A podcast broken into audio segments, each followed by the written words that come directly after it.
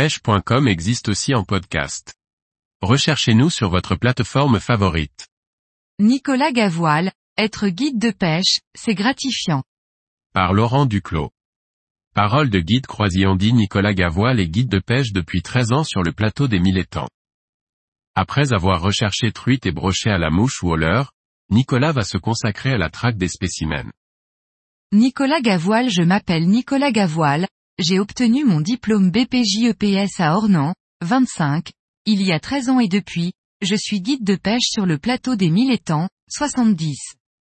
Avant de devenir guide de pêche, j'étais géomaticien et je co-dirigeais un bureau d'études en aménagement du territoire en Lozère. Mon travail consistait à mettre en forme des statistiques et des données géographiques pour produire des outils d'aide à la décision à destination principalement des élus et des services de l'État sur des thématiques telles que l'urbanisme, l'environnement, la gestion des risques naturels. Après huit ans dans ce domaine, j'ai décidé de revenir m'installer, avec ma petite famille, dans ma région natale. J'y ai rejoint la ferme familiale pour y développer l'activité touristique, déjà démarré par mes parents avec une maison d'hôte.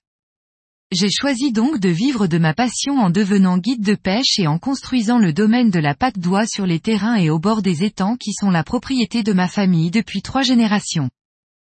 Aujourd'hui, le domaine de la patte d'oie accueille des touristes pêcheurs pour des séjours pêche et détente au bord de l'eau. En effet, ma compagne travaille également sur le domaine, en tant que masseuse, ce qui nous permet de proposer une offre complète pour que les pêcheurs et leurs familles puissent y passer un agréable moment. J'ai également eu la chance de rencontrer très tôt l'équipe Rapala VMC, dont les bureaux et le site principal de fabrication des hameçons VMC se situent à 40 minutes du domaine. Aujourd'hui, je participe au développement et au test de nombreux produits du groupe sur les thématiques notamment de la pêche au cou ou au feeder, la pêche à la mouche et la pêche de la truite au leurre. J'ai dessiné par exemple les hameçons VMC 7019 et VMC 7016 pour les pêches au cou et au feeder et j'ai participé au développement de la gamme de flotte tube Rapala, FT100, FT120, FT140, FT160, sur lesquels nous avons travaillé pendant deux ans avant leur sortie en catalogue. Nicolas Gavoil J'ai eu la chance de naître dans une région où l'eau est omniprésente et grâce aux étangs familiaux, j'ai pu traquer les carpes ou les brochets dès mon plus jeune âge. J'ai eu mon premier moulinet à 6 ans et, avec mon ami d'enfance Philippe, nous passions notre temps à la pêche. J'ai laissé de côté ma passion le temps de mes études et de ma première vie professionnelle, mais la passion est ensuite revenue au galop. En effet, lorsque j'ai retrempé mes premiers leurres dans le lac de Charpal, en Lozère, je me suis remis sérieusement à la pêche à la mouche avec le guide Stéphane Faudon. Il était temps de mettre les écrans d'ordinateur de côté. Avec l'arrivée de notre premier enfant, nous avions décidé avec Claire, ma compagne, de quitter la Lozère pour revenir dans notre région natale, changer complètement de vie professionnelle et nous lancer dans le tourisme. Le métier de guide de pêche m'est donc venu comme une évidence. Nicolas Gavoil J'ai la chance de vivre dans une région au domaine piscicole très varié. Étangs, rivières de première et deuxième catégorie et de nombreuses gravières et sablières, je peux donc proposer une grande variété de produits. En plus des enseignements techniques, ces journées de pêche en gravière sont souvent l'occasion pour mes clients de battre leur record. Par exemple, lors du dernier guidage de la saison 2022 en gravière, les records sont tombés pour Bernard et son fils qui posent devant l'objectif avec 4 carpes de plus de 20 kg dans la journée dont une qui passe les 27 kg. Enfin, j'organise des colonies pêche à destination des adolescents. La RAPALACADEMY. Ce sont des stages multipêche, organisés au domaine de la patte d'oie, pêche de l'esturgeon au feeder ou à la chinoise, pêche de la carpe en gravière et pêche du silure. Nous en sommes à la 27e édition de la RAPALACADEMY et il y a des stages organisés tous les étés. Nicolas Gavoil être guide de pêche pour moi, c'est d'abord vivre de ma passion. C'est un choix qui n'est pas si facile. On me dit souvent, Nicolas, tu as quand même un beau métier. Certes, je ne vais pas le nier. Être au bord de l'eau, avec des personnes à qui transmettre sa passion, un jour où la météo est agréable et les poissons mordeurs, c'est le rêve. Mais ce n'est pas le cas tous les jours, il y a des jours où le froid engourdit les doigts et pince les joues, il y a des jours où les poissons ne pensent pas à se nourrir. Le guide de pêche a toujours ce petit pincement au cœur tant que le premier poisson n'est pas dans l'épuisette. Nous sommes probablement les seuls moniteurs à avoir cette obligation de résultat. Un moniteur de kayak est juste payé pour aller d'un point A à un point B, mais pour le moniteur de pêche, on rajoute ce défi de la prise d'un poisson. Une fois le capot évité, être guide de pêche, c'est gratifiant, on transmet une gestuelle, un savoir et surtout des valeurs.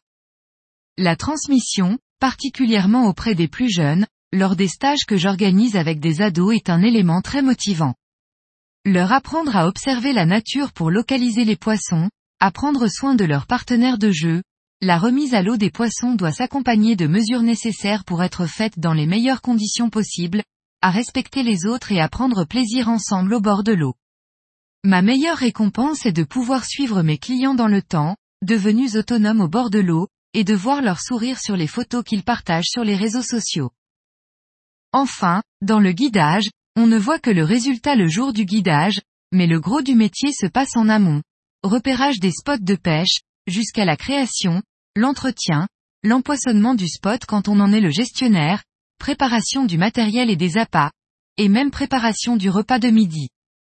Un guide de pêche doit donc être polyvalent, c'est beaucoup de logistique, de préparation et de travail en amont pour assurer une journée de pêche confortable aux clients pour un maximum de plaisir au bord de l'eau. Nicolas Gavoile ça dépend. Du type de pêche, pour ce qui est de la pêche à la mouche, je ne prends pas de canne, c'est uniquement le client qui pêche. Et du nombre de personnes, si je suis seul avec le client, en flotte tube ou au feeder par exemple, je peux pêcher, généralement à la demande du client. C'est plus convivial et ça permet de trouver la pêche plus vite. Mais si je suis avec un groupe, je ne pêche pas et je me concentre sur l'encadrement des pêcheurs. Nicolas Gavoile quand on gère un domaine de pêche, il y a pas mal d'occupations en dehors du guidage, tâches administratives, marketing, développement et mise à jour des sites internet, tournage de vidéos, etc. Entretien du domaine, tonte, entretien des plans d'eau, empoisonnement, divers travaux, etc. Construction, j'ai réalisé personnellement tous les chalets du domaine. La gestion du domaine de la pâte d'oie fait donc partie intégrante de ma vie, d'autant que ma compagne y travaille également. Nous arrivons toutefois à libérer un peu plus de temps en famille, maintenant que nous sommes bien installés, pour des petites escapades et notamment des voyages à vélo. Nicolas Gavoile sur le plan de la formation, le guidage est bien encadré par le diplôme BPGEPS pêche de loisirs même si je pense que nous formons trop de guides. La sélection devrait être plus sévère parce qu'une fois dans le monde professionnel, les places sont chères et les guides qui en vivent vraiment sont très rares. La demande pour le guidage reste très faible en France, les pêcheurs français ne sont pas prêts à investir dans le guidage, contrairement à d'autres pays, comme les États-Unis où le guidage est rentré dans les mœurs et les pêcheurs se sont rendus compte de la plus-value apportée par un guide. Nicolas Gavoile il faut avoir conscience qu'il est difficile de vivre exclusivement du guidage en France, très peu de guides y arrivent. La plupart du temps, le guidage rentre dans un projet de pluriactivité, comme moi, en complément de location d'hébergement par exemple. Le projet professionnel doit être bien ficelé avant l'entrée en formation.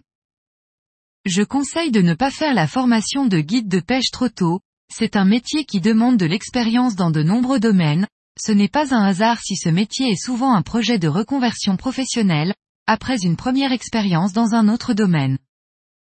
Nicolas Gavoile que nos rivières franc-comtoises retrouvent un bon état permettant aux populations de truites et d'ombres communs de se développer naturellement. Je rêve également de partir aux États-Unis pour un road trip au long cours d'est en ouest avec une liste de projets, non exhaustive. Tarpon et Peacock à Miami, Black Bass à la Nouvelle-Orléans, Coutotts, Brookies dans le Montana, Esturgeon sur la Fraser, Bull Trout et truite grise au Canada, Arc-en-ciel sauvage et Stelleds.